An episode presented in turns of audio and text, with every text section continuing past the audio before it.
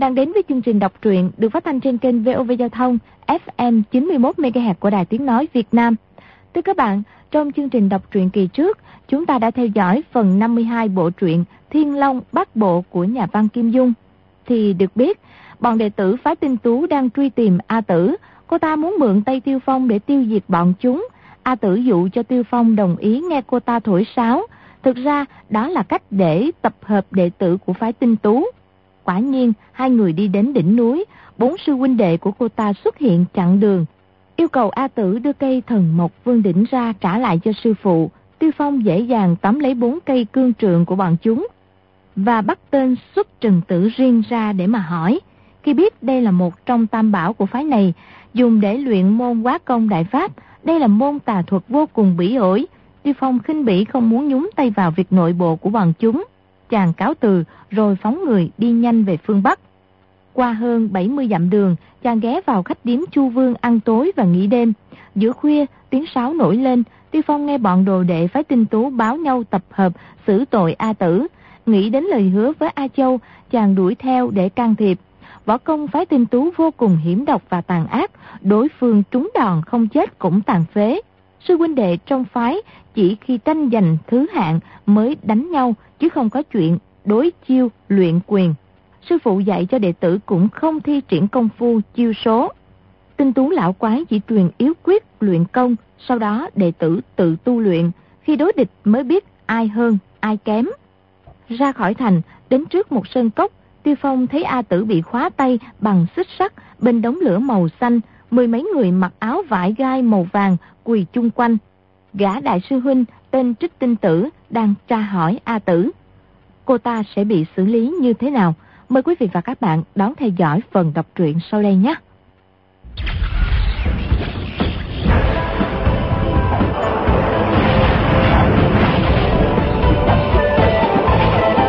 Thiên Long Bát Bộ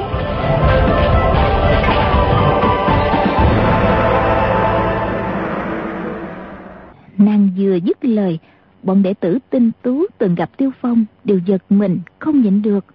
Cùng A lên một tiếng. Gã nhị sư huynh mũi sư tử nói. Thảo nào, thảo nào ta thua dưới tay y. Thế thì cũng đành lòng. Tiếp tinh tử, nhớ mày nói. Thần một giường đến rơi vào tay cái bàn thì kho lòng xoay sở rồi. Xuất trần tử tuy đang sợ hãi lắm, nhưng không chừa được cái tật lắm mồm, cũng xen vào. Đại sư huynh, Kiều Phong không phải bằng chủ cái bàn nữa. Sư huynh mới ở Tây Nhật về. Chắc là chưa nghe thời sự mới toanh của Võ Lâm Trung Nguyên. Gã Kiều Phong kia bị bọn cái bang đuổi ra khỏi bang rồi. Y tường thuộc những việc không can hệ đến mình lại lưu loát hơn nhiều. Tiết tinh tử thở vào một cái, khuôn mặt giãn ra, vẻ căng thẳng hầu như biến mất. Gã hỏi lại. Kiều Phong bị trục xuất khỏi cái bang rồi ư. Việc đó có thật hay không? Gã mập là Tam Sư Huynh, liền đáp. Khắp giang hồ đều nói như vậy. Họ còn kể, y không phải người Hán mà là người khất đàn. Bọn hảo hán Trung Nguyên đều muốn giết y mới hả dạ. Nghe nói tin này, giết cả song thân, sư phụ, bằng hữu, hèn hạ bỉ ổi, không chừa chuyện ác gì mà không làm.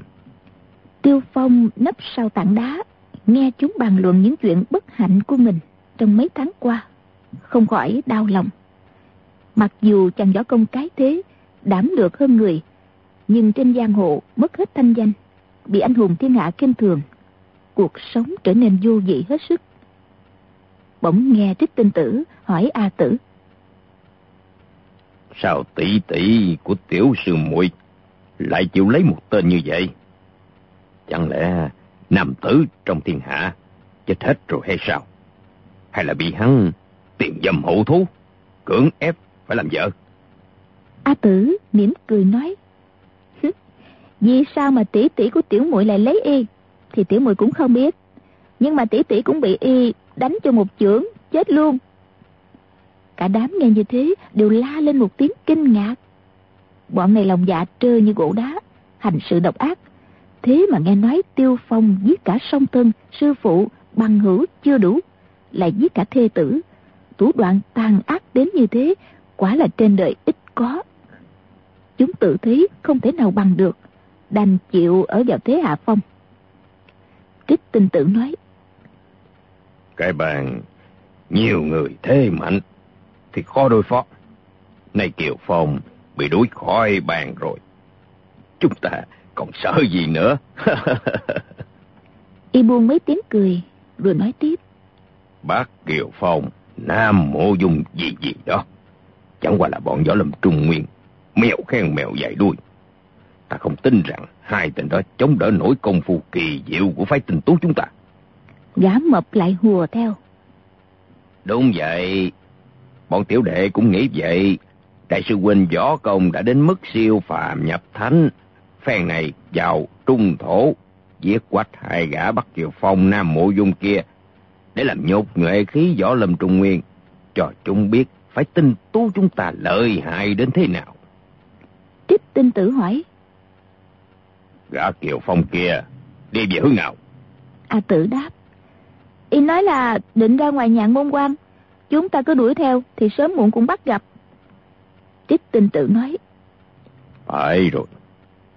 Nhị tam tứ thất báo. Năm vị sư đệ. Vừa rồi lâm địch bại trận. Các người muốn lãnh tội gì? Cả năm tên khom lưng đáp. Xin đại sư huynh trách phạt. Trích tinh tự nói. Phen này, chúng ta đến trùng nguyện có nhiều việc phải làm. Nếu cứ đúng phép mà trị tội, thì thiếu hụt nhân số.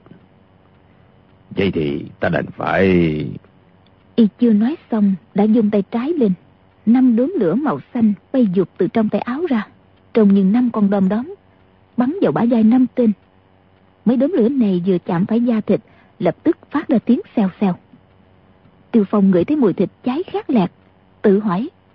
Không lẽ thằng ác ôn này thiêu sống luôn mấy tên sư đệ hay sao? May mà lửa chỉ cháy dây lát rồi tắt ngủm. Nhưng mặt năm tên trong càng lúc càng đau đớn khủng khiếp. Tiêu Phong nghĩ thầm. Chắc là y vừa phóng ra quả dược, có chất lưu hoàng, lân tinh gì đó. Xem chừng còn có cả chất độc.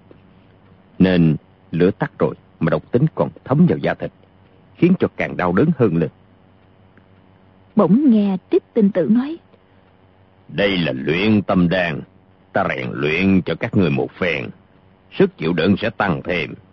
Lần sau có gặp cường địch thì không đến nỗi mới đanh đã thua là mất thể diện phải tình tu chúng ta. Gã mũi sư tử và gã mập đồng thanh đáp. Dần dần, đa tạ đại sư huynh giao quân. Còn ba tên kia vẫn phải tiếp tục dẫn nội lực chống lại cơn đau. Chưa mở miệng nói năng được. Chừng tàn một nén hương, tiếng rên rỉ của chúng mới nhỏ dần. Trong thời gian đó, bọn đệ tử phái tinh tú đứng nhìn đồng môn, nghiến răng chịu phạt. Tên nào cũng sợ hãi rung lên. Trích tinh tử từ từ đưa mắt, nhìn sang suốt trần tử, hỏi. Bác sư đệ, người tiết lộ việc cơ mật trọng đại, khiến cho bảo vật của bản môn có nguy cơ bị phá hủy. Phải chịu tội như thế nào đây? Suốt trần tử biến sắc mặt, đột nhiên khuỵu gối xuống, quỳ dưới đất gian xin. Đại sư huynh, lúc đó, lúc đó tiểu đệ quảng hốt khai ra. Xin, sư huynh, tha mạng. Từ nay, từ nay, đại sư huynh có bắt tiểu đệ làm trâu làm ngựa, cũng không dám nửa lời quán trách. Nói xong y dập đầu lia lịa. Trích tinh tú thở dài nói. Hmm, bác sư đệ, người với ta là bạn đồng môn. Nếu như ta đủ sức tha, thì cũng muốn tha cho người. Có điều, giá tỷ lần này tha cho người, thì sau này còn ai chịu tuân theo lệnh của sư phụ nữa. Thôi, người xuất thủ đi. Quy củ của bản môn, người biết rồi. Chỉ cần đánh bại được người chấp pháp, thì bất luận tội nghiệp gì cũng xóa hết. Đứng dậy, động thủ đi. Xuất trần tử nào dám đối địch với đại sư huynh. Y vẫn tiếp tục dập đầu binh binh không ngớt. Trích tinh tử nói. Người không muốn xuất thủ trước, thì hãy tiếp chiều của ta.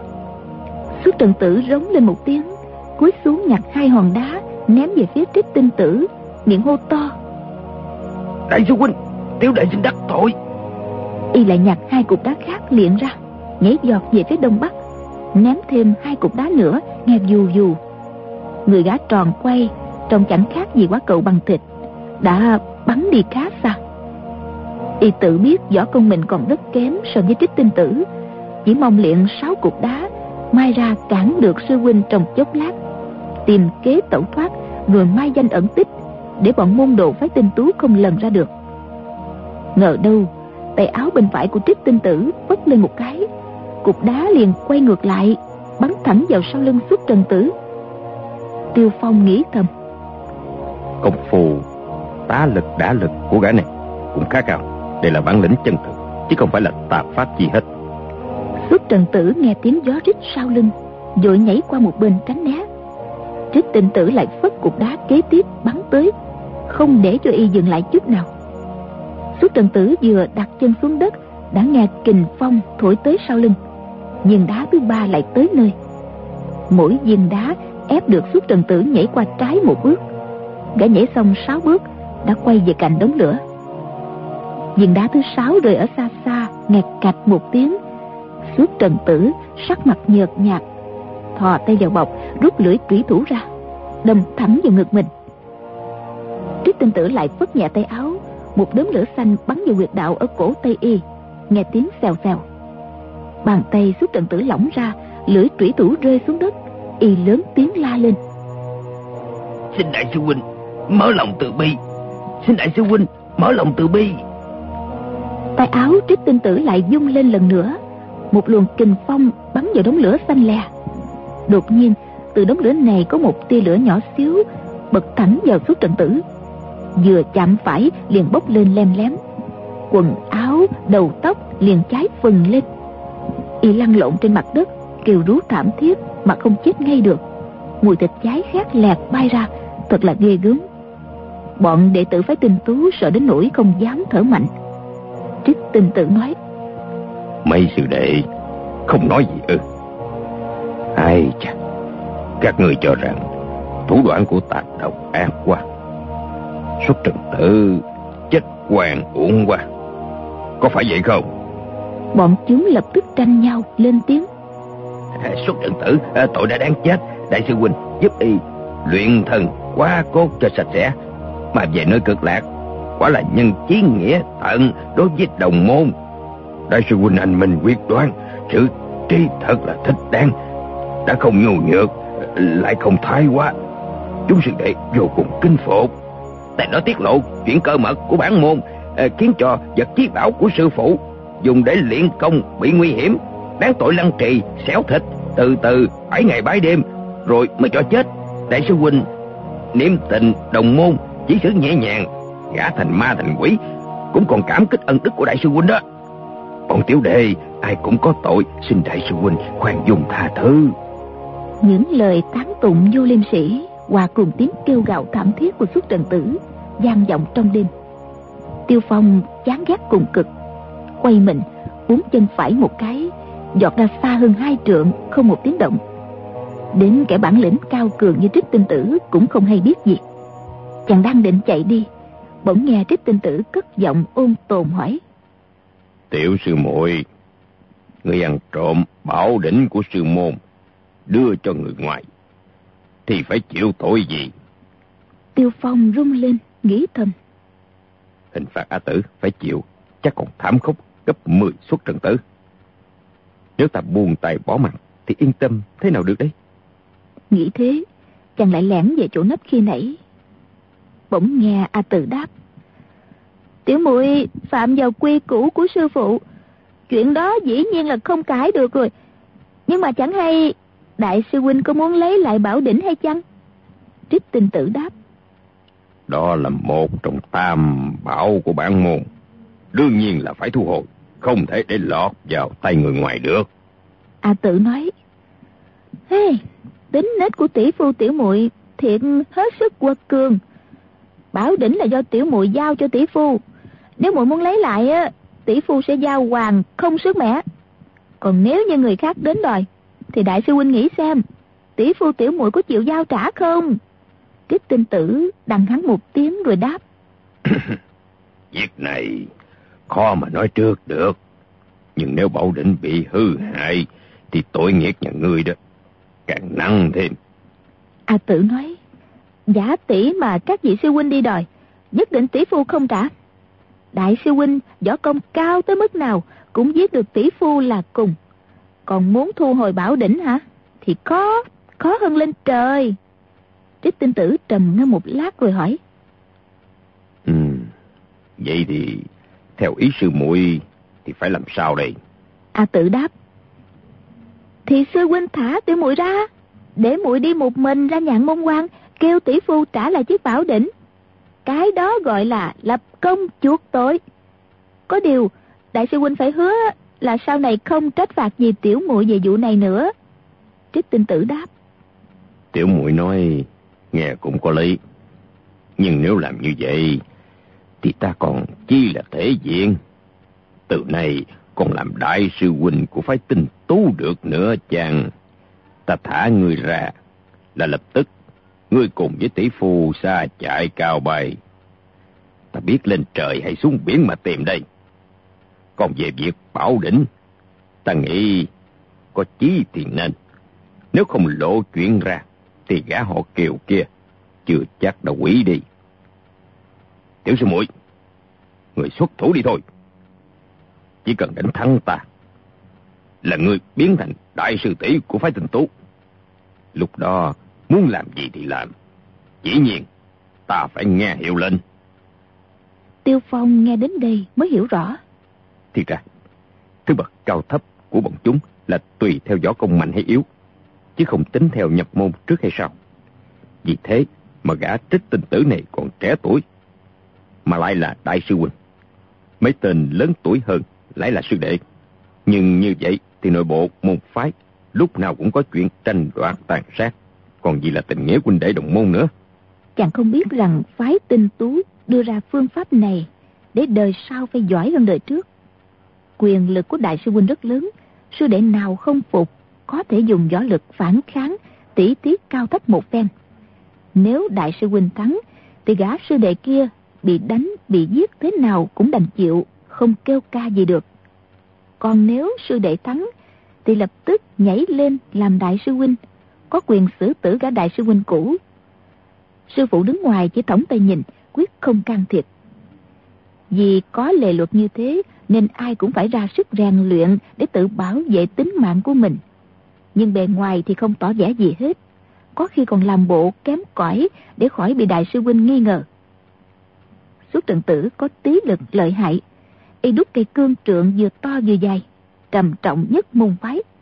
Tuy đứng tận hàng thứ 8, nhưng trích tinh tử cũng đã đem lòng đố kỵ. Nhân dịp này, trừ khử y. Nhân vật các phái khác thì thông thường chỉ luyện tới một mức nào đó là dừng lại, không tiến thêm được nữa. Còn đệ tử phái tinh tú, không dám bê trễ đến nửa ngày. Lúc nào cũng cố công luyện tập. Đại sư huynh không phải lo sợ sư đệ đến khiêu chiến với mình, mà bọn sư đệ cũng sợ đại sư huynh kiếm chuyện đổ lên đầu để thí nghiệm gió công. Đại sư huynh không chắc ăn thì không bao giờ dám gây hứng. A tử hy vọng trích tinh tử sợ mất bảo đỉnh mà không dám làm mạnh. Nào ngờ y không mắc bẫy, lại đòi động thủ ngay.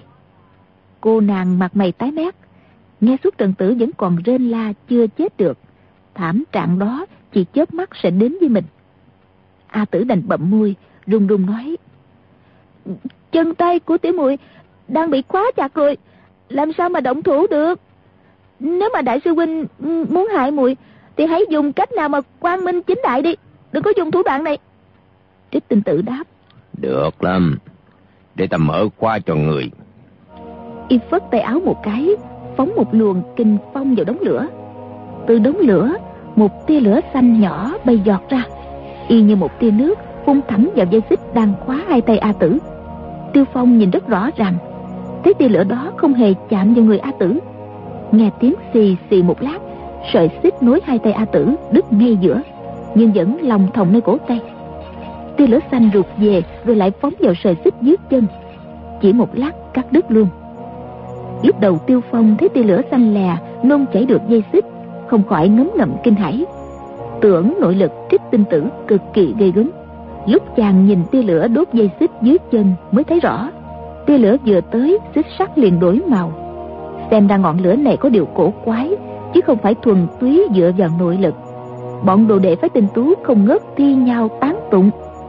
Nội lực đại sư huynh, siêu phạt nhập qua. Quá thật kinh người. Chúng ta chưa được thấy, cũng chưa từng nghe. Trên thiên hạ, ngoài sư phụ ra, đại sư huynh nhất định là vô địch. Bọn bác kiều phong, nam mộ dung, gì gì đó. Không đang sách dạy cho đại sư huynh đâu tiểu sư muội à, đã thấy lợi hại chưa? Nhưng bây giờ à, hối hận cũng đã muộn rồi. Mỗi tên tranh nhau nói một câu. Trích tinh tử nghe nịnh hót mà mặt tươi như hoa. Hớn hở, liếc mắt nhìn a tử. A tử tuy tinh quái, nhưng cũng chưa nghĩ ra cách thoát hiểm. Chỉ mong bọn chúng ca tụng hoài để trích tinh tử trì quản ra tay được lúc nào hay lúc nấy. Nhưng bọn chúng tán tới tán lui một hồi hết vốn nghĩ không ra ý gì mới mẻ rơi rạc dần dần. Trích tinh tử thủng thẳng nói tiểu sư muội xuất thủ đi. A tử run rẩy đáp ta ta không xuất thủ đâu. Trích tinh tử hỏi lại sao vậy? Người cử động được rồi mà. A tử đáp ta biết chắc là ta đánh không lại ngươi. Việc gì phải phí hơi sức chứ? Ngươi muốn giết ta cứ giết sức đi. Trích tinh tử thở dài đáp Ừ. thật lòng, ta cũng chẳng muốn giết người. Một tiểu của nương xinh đẹp, dễ thương như thế này, giết đi quả là đáng tiếc. Nhưng thật, không còn cách khác. Tiểu sư muội, người xuất thủ đi. Hạ sát được ta, thì sẽ trở thành đại sư đấy. Khi đó, trong phái tinh tú, ngoài sư phụ ra, ai cũng phải nghe lời người hết. A tử đáp, ta chỉ là một tiểu cô nương thôi luyện cả đời cũng không hơn ngươi được. Ngươi còn e ngại điều gì mà lại muốn giết ta chứ? Trích tinh tử thở dài. Giả tỷ ngươi không phạm phải đại tội như thế này. Nhất quyết ta không làm khó người thế nhưng thế nhưng ta không giúp gì được nữa. Tiểu sư muội tiếp chiêu. Y nói xong phất tay áo một cái một luồng kinh phong ập vào đống lửa một dây lửa xanh phóng tới cô gái. Nhưng dường như y chưa muốn giết a tử ngay, nên tia lửa bay thật chậm. A tử sợ quá, kêu lên, nhảy qua trái hai bước. Tia lửa đuổi theo, a tử lùi lại một bước nữa. Khéo làm sao, lại dựa lưng ngay vào tảng đá tiêu phong đang nấp đằng sau. Trích tinh tử thúc đẩy nội lực, ngọn lửa lại tiến tới. A tử không còn đường lui, đang tính nhảy sang bên nhưng tay áo trích tinh tử lại phất lên. Hai luồng kình phong chia ra tấn công tả hữu. Cô nàng không còn đường chạy nữa. Tia lửa trước mặt vẫn tiến càng lúc càng gần. Tiêu phong thấy dây lửa xanh lè chỉ còn cách mặt a tử hai thước rồi gần thêm một tấc một tấc nữa. Bèn nói khẽ. Cô đừng sợ. Có ta đến giúp đây. Chàng vừa nói vừa thò tay từ sau tảng đá ra đặt vào lưng cô gái rồi nói người vận chuyển lực, nhắm vào tia lửa mà đánh ra. A tử đang hồn lạc phát siêu, đột nhiên nghe thấy tiếng tiêu phong, không khác gì chết đi sống lại. Nàng không suy nghĩ gì nữa, dung chưởng đẩy ra. Khi đó tiêu phong đã truyền nội lực vào thân thể nàng chưởng thế thật là hung hậu, đánh dội ngọn lửa xanh lại hai thước. Trí tinh tử giật mình, gã vốn yên trí, a tử như cá nằm trên thớt đang định biểu diễn công phu cho tia lửa dần qua dần lại trước mặt cô, dọa cho nàng la hét một hồi để dương oai trước đám sư đệ, rồi mới ra tay hạ sát. Ngờ đâu, cô ta tuổi còn nhỏ mà nội lực đã ghê gớm đến như thế. Thật là ngoài dự liệu. Bạn đọc nên biết, khi đệ tử phái tinh tú được sư phụ truyền thụ rồi, mỗi người tự luyện lấy. Cao cấp thế nào thì khi lâm địch hay khi đồng môn tỷ thí giết nhau mới hiểu ngoài ra chẳng ai biết ai. Do đó, khi a tử đánh ra một chưởng, để được tia lửa co về, cả đám la lên kinh ngạc. Nhưng không nghi ngờ có người ám trợ. Chỉ nghĩ a tử thiên tư thông tuệ, đã luyện công phu đến mức cao thâm. Trích tinh tử giận nội lực đẩy ra. Tia lửa xanh lại nhắm ngay mặt a tử phóng tới. Lần này y sử kình rất mạnh, tia lửa xẹt nhanh như chớp. A tử hốt hoảng, không biết làm sao ngăn lại. Vội né qua bên trái. May mà hai luồng kinh lực trích tinh tử chặn hai bên tả hữu đã hết. Nàng vừa né qua Ngọn lửa xanh bắn trúng vào tảng đá Nghe mấy tiếng xèo xèo. Tiêu Phong khẽ bảo Phóng tả chưởng ra Cắt đứt tia lửa. A tử nghĩ thầm Tuyết diếu. Dùng tay trái lên phóng chưởng vào giữa Cắt đứt sợi dây lửa. Phần ngọn không có kinh lực nối tiếp Chỉ cháy trên tảng đá thêm một lúc Rồi lụi dần. Trích tinh tử nghĩ thầm. Nếu ta mà để tắt sợi dây lửa này Thì coi như thua một trận trước mặt đồng môn Quy phòng mất sạch. Y bèn giận chưởng lực Đẩy tia lửa bắn tới tảng đá Định nối vào đầu kia để thu về Giữ cho khỏi tắt. Lúc này A tử thấy nội lực cuồn cuộn trút vào sau lưng. Nếu không phát tiết ra Không chừng thân thể không đủ chỗ chứa Sẽ nổ tung. Cô nàng lập tức dùng tay phải đánh thẳng ra Nội lực của tiêu phong thâm hậu vô cùng. Tuy túc sang người A tử Đã giảm sức mạnh đi vài phần, song nếu nàng khéo vận dụng Xuất kỳ bất ý tấn công trích tinh tử, Thì chỉ một đòn là xong. Nhưng nàng chưa hết quảng hút Phát dưỡng đánh ra hời hợt. Trưởng phong kêu dù dù Mà chỉ đánh tắt được ngọn lửa xanh, Không làm trích tinh tử tổn hại chút nào. Tuy thế, Bọn đồ đệ phái tinh tú cũng không khỏi khiếp vía. Chỉ sót lại tên thất sư đệ ngu ngốc Chẳng biết gì hết Vẫn kiếm lời tán tụng. Đại sư huynh công lực thật là ghê gớm. Phát trưởng của tiểu sư muội Chẳng qua đánh tắt thần quá là cùng Chẳng làm quá gì được đại sư huynh. Bản tâm y thì nịnh bợ sư huynh Nhưng trích tinh tử lại tưởng bị xỏ xiên Đột nhiên phất tay áo một cái Một tia lửa xanh lè giọt ra như tên bắn Vào mặt gã thất sư đệ. Tia lửa chỉ chạm vào rồi co về ngay nhưng gã kia đã hai tay ôm lấy mặt, Nhào xuống đất. Rống lên như heo bị chọc tiết. Tiết tinh tử xử lý nội bộ xong, Đánh xéo tả trưởng ra. Tia lửa xanh lại bắn về phía A tử. Lần này thế lửa mạnh hơn nhiều, Rít lên kêu du du, Chiếu vào khuôn mặt cô gái xanh lè. A tử đẩy song chưởng ra ngăn chặn. Ngọn lửa dừng lại trên không, Cứ dài ra được một hai tấc, Lại co về một hai tấc. Trong đêm tối tia lửa trông chẳng khác gì một con rắn dài xanh lét uốn éo lơ lửng trên không, vừa rực rỡ, vừa quyền ảo, khi mờ khi tỏ. Tế tinh tử quy động chưởng lực ba lần đều bị A tử liên tiếp đẩy lui. Không khỏi vừa sốt ruột, vừa tức tối, y tút thêm hai lần nữa, vẫn không đẩy tia lửa tiến lên chút nào. Xương sống đột nhiên lạnh toát. Dư lực dư lực của con ranh này, mãi còn không hết. Dường như nó đang trêu chọc ta không lẽ sư phụ sủng ái âm thầm truyền thụ công phu thượng thừa của bản môn cho nó? Ta ta chống sao nổi, mắc bẫy rồi. Y nghĩ thế, trong lòng quan mang, dưỡng lực bất giác yếu đi. Con rắn xanh thụt lùi về đống lửa nhanh như chớp. Trước tinh tử quát lên một tiếng, lại gia tăng dưỡng lực. Ngọn lửa biến thành một khối quả cầu to như cái đấu. Bay giọt về phía a tử. Nam vội phóng hữu chưởng ra, nhưng không chặn nổi. Lập tức đẩy thêm tả chưởng song chưởng hợp lực mới chống đỡ được khối cầu lửa. Bọn đệ tử phái tinh tú chỉ thấy một cục lửa tròn xoay chuyển trên không vội vàng cất tiếng reo hò. Đại sư huynh công lực thần kỳ phen này con tiểu a đầu phải cháy ra thành tro bụi. Ừ tiểu sư muội ơi đừng có hung hãn nữa mà ngoan ngoãn chịu thua không chừng đại sư huynh mở cho một con đường sống. A tử liên tiếp thúc đẩy chưởng lực. Dù nội lực của tiêu phong đưa vào cực kỳ hùng hậu nhưng dẫu sao cũng là ngoại lai nàng vận dụng không được thuần thục. Trích tinh tử cầm cự một hồi, liền phát giác được chủ yếu của sư muội. Đột nhiên nhíu đôi mày, ngón tay trỏ bên phải, điểm luôn hai chỉ nghe xoẹt xoẹt. Từ đống lửa phóng ra hai đốm qua lửa, giọt đi như sao băng, tấn công vào hai bên a tử. A tử la lên út cha! Hai tay nàng phải chặn quả cầu, làm sao chia ra chống đỡ được nữa? Nàng hết cách, đành né sang một bên trích tinh tử lập tức quy động hai bông qua lửa đuổi theo. Tiêu phong biết a tử không chống đỡ được nữa, khẽ đưa hai tay lên. Hai luồng chưởng lực từ từ phóng ra. Chỉ thấy thân hình a tử hơi lắc lư, hai đầu sợi dây thắt lưng phơ phất quạt ra. Hai đốm qua lửa bắn dục trở lại tiếp tinh tử. Cả sợ đến trợn mắt, há hốc mồm. Chưa ngậm miệng lại thì hai đốm lửa đã bắn tới nơi. Vội vàng nhảy giọt lên một đóa hoa lửa xẹt qua dưới chân. Hai tên sư đệ liền lên tiếng reo hò. Hảo công phu bản lãnh đại sư huynh thật là tuyệt diệu. Tiếng reo chưa dứt đóa qua lửa thứ hai đã bắn vào bụng dưới.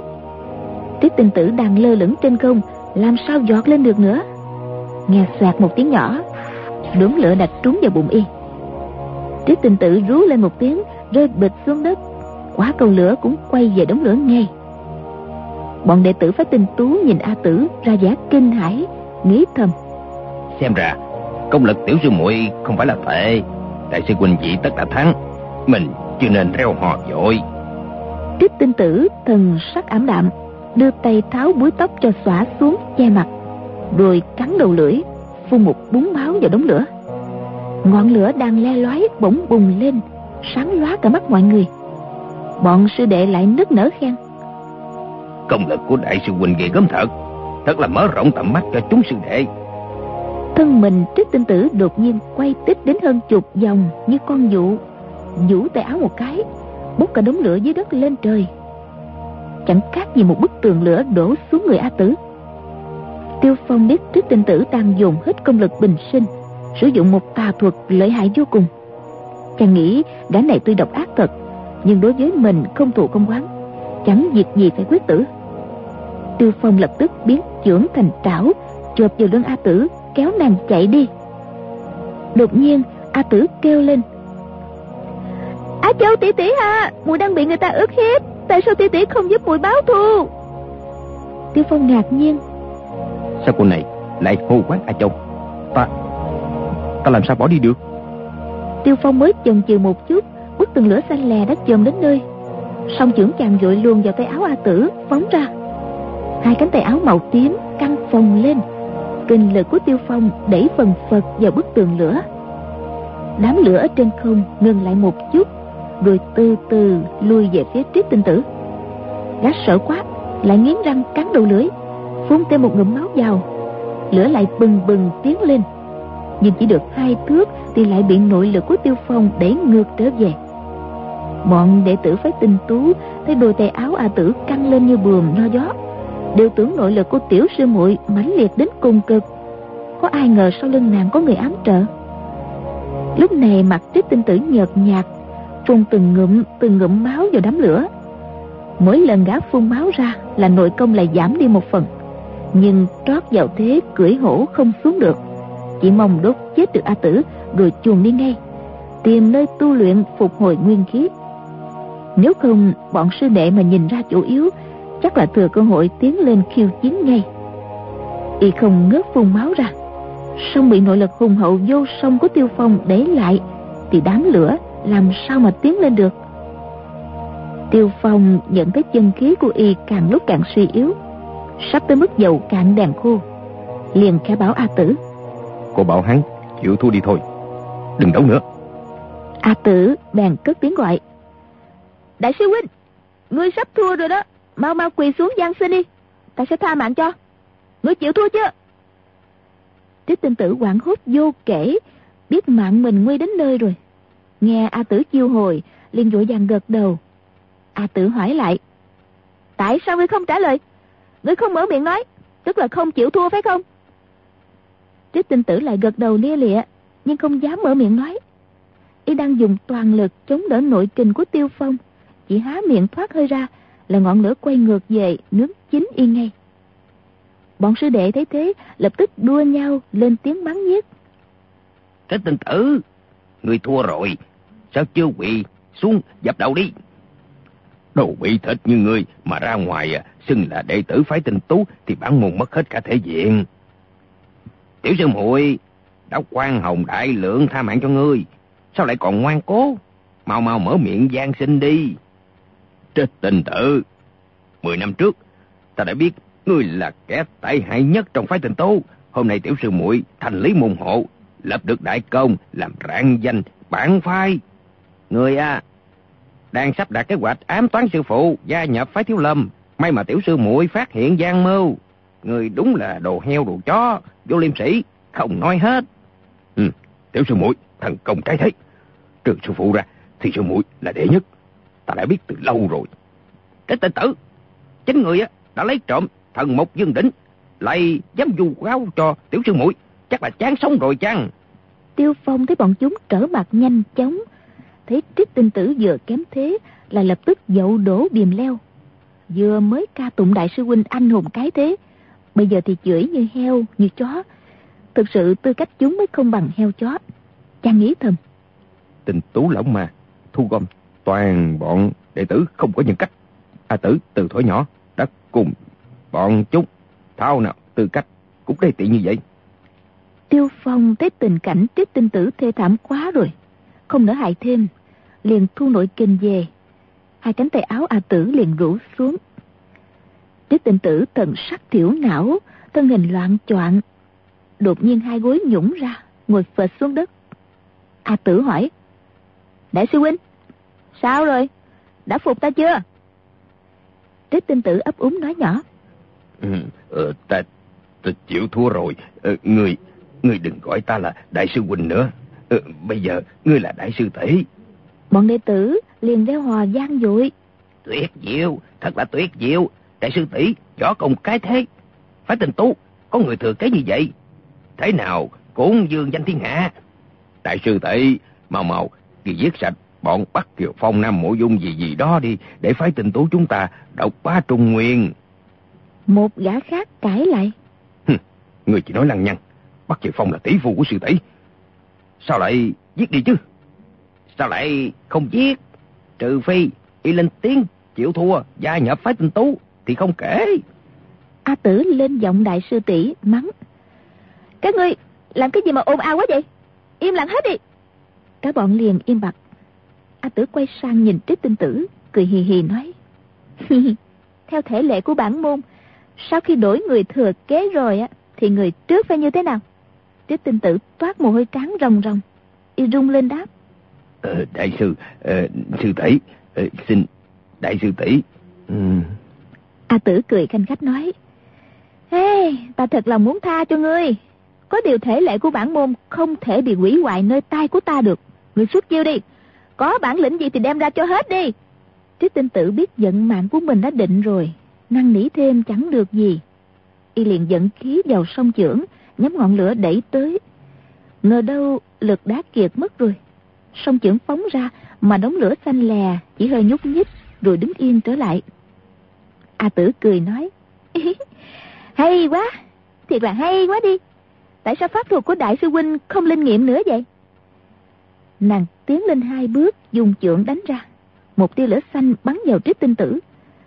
A tử nội lực bình thường, tia lửa đi vừa chậm vừa tung tóe ra chung quanh. Nhưng trích tinh tử không còn hơi sức chống trả. Muốn đứng dậy bỏ chạy cũng không được. Tia lửa bắn vào người y. Chỉ trong chớp mắt là đầu tóc cùng y phục đã cháy bùng. Gã rú lên những tiếng cực kỳ thê thảm. Toàn thân biến thành một cái đuốc sống. Bọn đệ tử lại reo hò vang dội đua nhau tán dương đại sư tỷ võ công xuất thần nhập quá trừ được một tên bại hoại trong môn phái, theo đúng ý chỉ của sư phụ, tạo phúc cho đồng môn. Tiêu phong đã từng chứng kiến không biết bao nhiêu cảnh hung tàn thảm khốc trên giang hồ, nhưng chưa từng thấy một cô gái xinh đẹp khả ái, bề ngoài trong trắng ngây thơ như a tử, mà hành sự hiểm độc, giả mang đến như vậy. Chàng cảm thấy chán nản, thở dài thường thượt rồi cất bước bỏ đi. A tử bỗng cất tiếng gọi. Hả? Tỷ phu! Tỷ phu khoan đi đã, đợi mũi cái đã. Bọn đệ tử phải tinh tú thấy một người ở sau tảng đá, đột nhiên bước ra, thì không khỏi kinh ngạc. Mấy tên nhị đệ tử, tam đệ tử nhận ra tiêu phong, lại càng mất vía. A tử lại kêu. Tỷ phu, chờ mũi với. Nàng đã bước chạy tới chỗ tiêu phong. Lúc đó trí tinh tử kêu la càng lớn, thêm tiếng gian dội từ trong hang núi lại càng ghê rợn. Tiêu Phong châu mày hỏi. Cô theo ta làm chi nữa? Cô đã là người thừa kế phái tinh tú, làm đại sư tỷ của đám môn đồ, vẫn chưa thỏa mãn hay sao? A tử cười nói, ừ, không được. Nàng hạ giọng xuống nói, hey, cái chức đại sư tỷ của tiểu muội là giả mạo mà, có đáng gì đâu. Tỷ phu, dắt muội theo ra ngoài nhạn môn quan nhé. Tiêu Phong càng nghe Trích Tinh Tử kêu gào lại càng không muốn chần chờ, rảo bước đi về hướng Bắc. A Tử sánh vai Tiêu Phong cùng đi, chợt nhớ ra điều gì, quay đầu lại nói. Nè, nhị sư đệ, ta có việc phải lên phía Bắc, bọn ngươi cứ ở quanh quẩn đây đợi ta, không được tự ý bỏ đi. Nghe rõ chưa? Cả bọn nhất tề tiến lên hai bước, cung kính khom lưng nói. Đại sư tỷ đã ban pháp chỉ, chúng sư đệ không dám trái lời. Rồi bọn chúng lại nhao nhao tán tụng. Công chúc đại sư tỷ thượng lỗ bình an. À, cùng chúc đại sư tỷ dạng sự như ý. Công chúc đại sư tỷ kỳ khai đắc thắng, mã đáo thành công. Đại sư tỷ một thân thần công tuyệt thế, việc gì mà chẳng dễ dàng. Bọn sư đệ chúc tụng chỉ bằng thừa. A tử vẫy tay mấy cái, ra chiều đắc ý. Dưới ánh tuyết chiếu lên, Tiêu Phong nhìn rõ vẻ mặt cô nàng vừa xinh đẹp vừa khả ái, lại đầy vẻ ngây thơ. Lúc này cô đang khoái chí, trông chẳng khác gì đứa bé mới được món đồ chơi hay một viên kẹo. Nếu chàng không tận mắt trông thấy, thì thật không thể tin được nàng vừa hạ độc thủ sát hại đại sư huynh lên ngôi thừa kế một tà phái đứng đầu thiên hạ. Tiêu Phong thở dài, lại càng thấy cuộc đời thật ngán ngẩm. A Tử hỏi: "Tỷ phu, sao tỷ phu lại thở dài? Phải chăng là vì tiểu muội tinh nghịch quá hả?" Tiêu Phong đáp: Cô đâu có tinh nghịch, chỉ hung ác tàn nhẫn thôi. Nếu bọn nam nhì lớn tuổi chúng ta mà hung ác thì còn hiểu được. Còn cô chỉ là một cô bé nhỏ tuổi, sao hạ thủ không dung tình, độc ác đến như vậy? A Tử lấy làm lạ hỏi lại: "Hử? Tỷ phu không biết thật hay là giả vờ không biết đây?" Nói xong nàng ngoẹo đầu nhìn Tiêu Phong đầy rất tò mò. Tiêu Phong hỏi: Ta không biết cái gì. A Tử đáp: "Lạ thiệt, tỷ phu không hiểu thật à? Cái chức đại sư tỷ của tiểu muội á là giả mạo, do tỷ phu tranh đoạt giúp cho. Nhưng lúc nãy bọn chúng không nhìn ra đó thôi. Giả tỷ tiểu muội không giết trích tinh tử, thế nào cũng có lúc y khám phá ra. Lúc đó hả? Chưa chắc đã có tỷ phu bên cạnh, muội mất mạng là cái chắc rồi. Muội còn muốn sống á thì chỉ còn cách là phải giết gã thôi. Tiêu Phong nói. Thôi được. Vậy bây giờ cô theo ta ra ngoài nhã môn quan để làm gì? A Tử đáp. Tỷ phu à, bây giờ muội mới nói thiệt. Tỷ phu có chịu nghe không? Tiêu Phong nghĩ thầm. Ây chà, bây giờ người mới nói thật. Thế ra sư này chỉ toàn nói láo. Chàng bèn đáp. Dĩ nhiên là ta muốn nghe. Chỉ sợ cô nói không thật mà thôi. A Tử cười khúc khích, nắm cánh tay chàng mà hỏi. Tỷ phu có sợ tiểu muội không? Tiêu Phong thở dài đáp. Hmm, ta sợ nhiều lắm. Sợ cô gây họa, sợ cô vô cớ giết người, sợ cô dở trò quái quỷ. A Tử nói. Vậy tỷ phu có sợ tiểu muội bị người ta hiếp đáp hay là sát hại không? Tiêu Phong đáp. Ta đã nhận lời quỷ thác của A Châu, dĩ nhiên phải quan tâm chiếu cố đến cô. A Tử hỏi lại. Nếu như tỷ tỷ không quỷ thác thì sao? Nếu như muội không phải là muội tử của A Châu tỷ tỷ thì sao? Tiêu Phong hắn giọng rồi đáp. Nếu vậy á thì ta chẳng việc gì phải chiếu cố đến cô. A Tử hỏi. A Châu tỷ tỷ có gì mà tốt đẹp quá vậy ta? Sao tỷ phu lại chẳng coi muội ra gì? Tiêu Phong đáp. A Châu so với cô á thì tốt đẹp gấp ngàn lần, gấp vạn lần. A Tử, người như cô vĩnh viễn chẳng bao giờ bằng tỷ nương cô được. Chàng nói tới đây mắt lại đỏ que Thanh âm hơi ngàn ngạn A tử biểu môi nói "Hừ, nếu mà A Châu tỷ tỷ tốt đẹp như vậy á Thì tỷ phu cứ gọi tỷ tỷ đi cùng đi. Tỷ muội không thèm đi nữa. Nàng nói xong quay người bỏ đi. Tiêu Phong chẳng lý gì đến Cũng cất bước.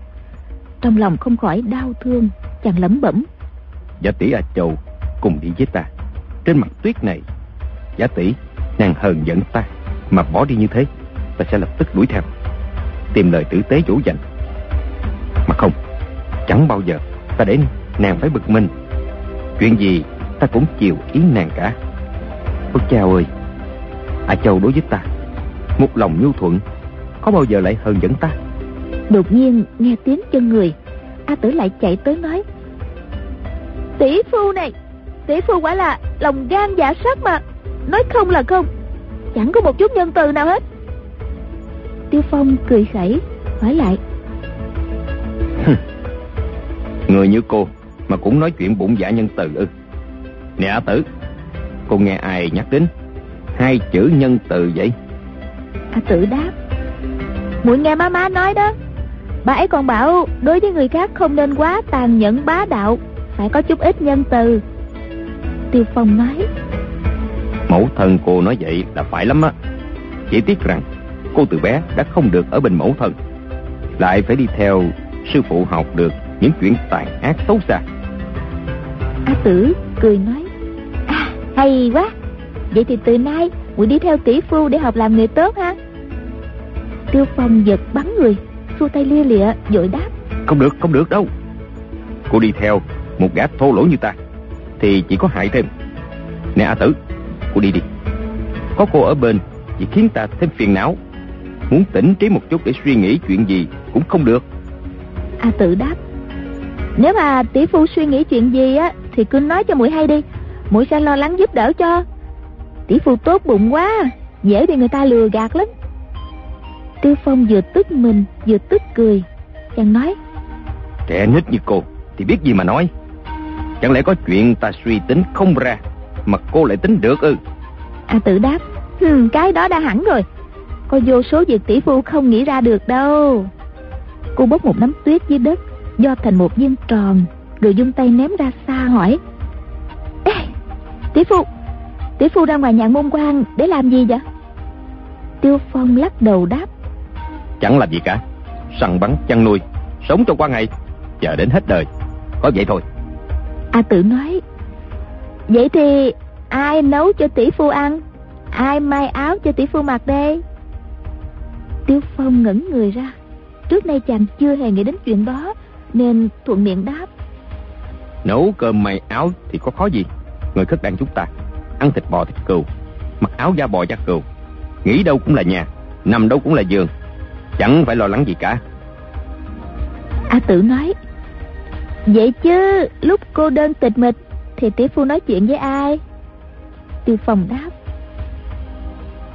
ta về đó gặp người cùng chủng tộc sẽ kết giao bằng hữu. A tử dặn hỏi nếu vậy thì nói qua nói lại toàn là chuyện đi săn cưỡi ngựa mổ bò giết cừu. Một lát là nhàm chán còn có chi là thú? Tiêu phong buông tiếng thở dài biết nàng nói đúng không trả lời được. A tử lại nói tỷ phu không về liêu quốc á, thì không được à. Thôi đừng về nữa ở lại đây uống rượu đánh nhau đi. Chết cũng được sống càng tốt quanh quanh liệt liệt thống khoái hơn nhiều. Tiêu phong nghe nàng nói ở lại đây uống rượu đánh nhau chết cũng được sống càng tốt. Bỗng thấy nhiệt quyết dân trào hào khí nổi lên. Chàng ngẩng đầu hú lên một tiếng dài rồi nói cô nói phải lắm. A tử kéo tay chàng nói hey tỷ phu tỷ phu đừng đi nữa nha. Tiểu muội cũng không về tinh tú hải đâu. Đi theo tỷ phu uống rượu đánh nhau. Tiêu phong cười. cô là đại sư tỷ của phái tinh tú. Cô bỏ đi thì họ mất cả người thừa kế mất cả đại sư tỷ thì coi sao được? A tử nói chơi cái chức đại sư tỷ đó của muội là láo tét đến khi bại lộ thì mất mạng lập tức đó. Không phải chuyện chơi đâu. Làm đại sư tỷ thì cũng thích nhưng mà cứ phải nơm nớp đề phòng.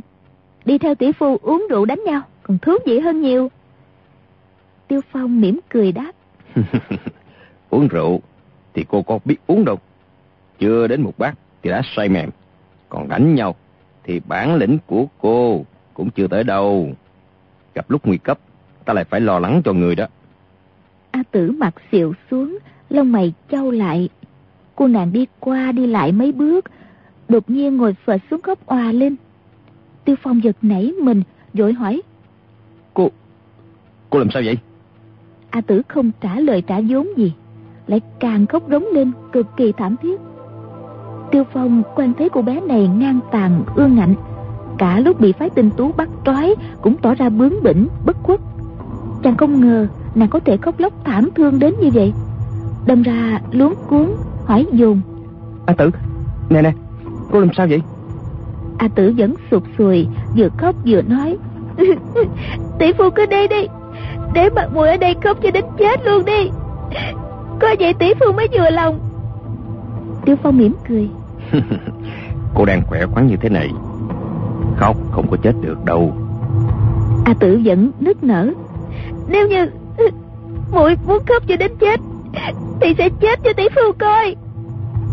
Tiêu phong cười nói. Vậy thì cô cứ ngồi đây mà khóc.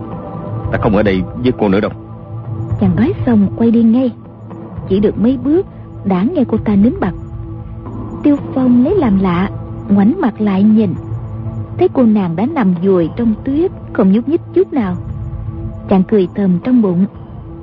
Con bé này nũng nịu mình mà quan tâm đến nó thì nó lại càng làm già. Nghĩ thế chàng vẫn tiếp tục đi thẳng. Đi được mấy dặm tiêu phong mới quay đầu lại nhìn. Dùng này mặt đất bằng phẳng lại không có cây cối gì ngăn trở. Chàng thấy dường như a tử vẫn còn nằm đó không khỏi băn khoăn nghĩ thầm con bé này tính tình quái gở. Chẳng lẽ nó cứ nằm luôn ở đó không vậy nữa? Nghĩ vậy chàng lại đâm lo. Ta đã lỡ tay đánh chết a châu. Dẫu cho nàng không căn dặn thì mình cũng phải biết nghĩ. Ta chẳng chiếu cố cho nó thì thôi. Cũng không nên nói thích cho nó tức đến chết. Tiêu phong nhớ đến a châu bầu nhiệt quyết lại nổi lên lập tức rảo bước quay lại. Chàng chạy đến gần a tử. Thấy nàng vẫn nằm nguyên như cũ bộ vị giống hệt lúc đầu, không xê xích chút nào. Tiêu phong đến gần chút nữa, bỗng giật mình. Thấy tuyết đã đóng trên người nàng đến mấy tấc. Không lẽ nàng chết thật rồi sao? Chàng vội đưa tay sờ vào mặt cô gái, thấy da thịt lạnh như băng. Đưa đến mũi thì không thấy hơi thở. Tiêu phong từng thấy nàng dùng quy tức công của phái tinh tú để nín thở, giả chết gạt sông thân. Nhưng cũng không khỏi sợ hãi liền đưa tay điểm vào mạng sườn, truyền nội lực vào quyệt đạo của nàng.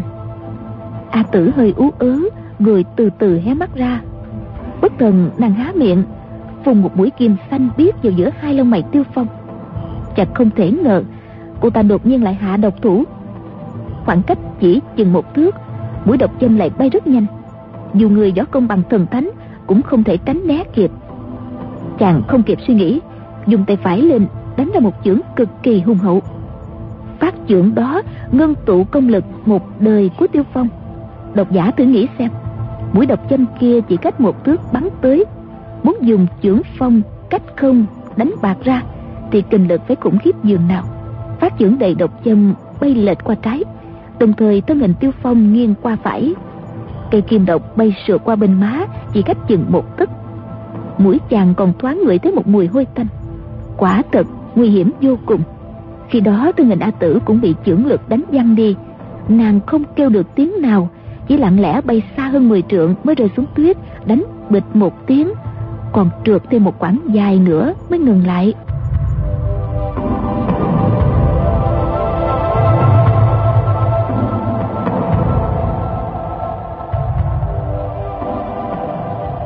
Mời quý vị và các bạn theo dõi phần đọc truyện đêm mai, cũng được phát sóng trên kênh VOV Giao thông FM 91 MHz của Đài Tiếng nói Việt Nam.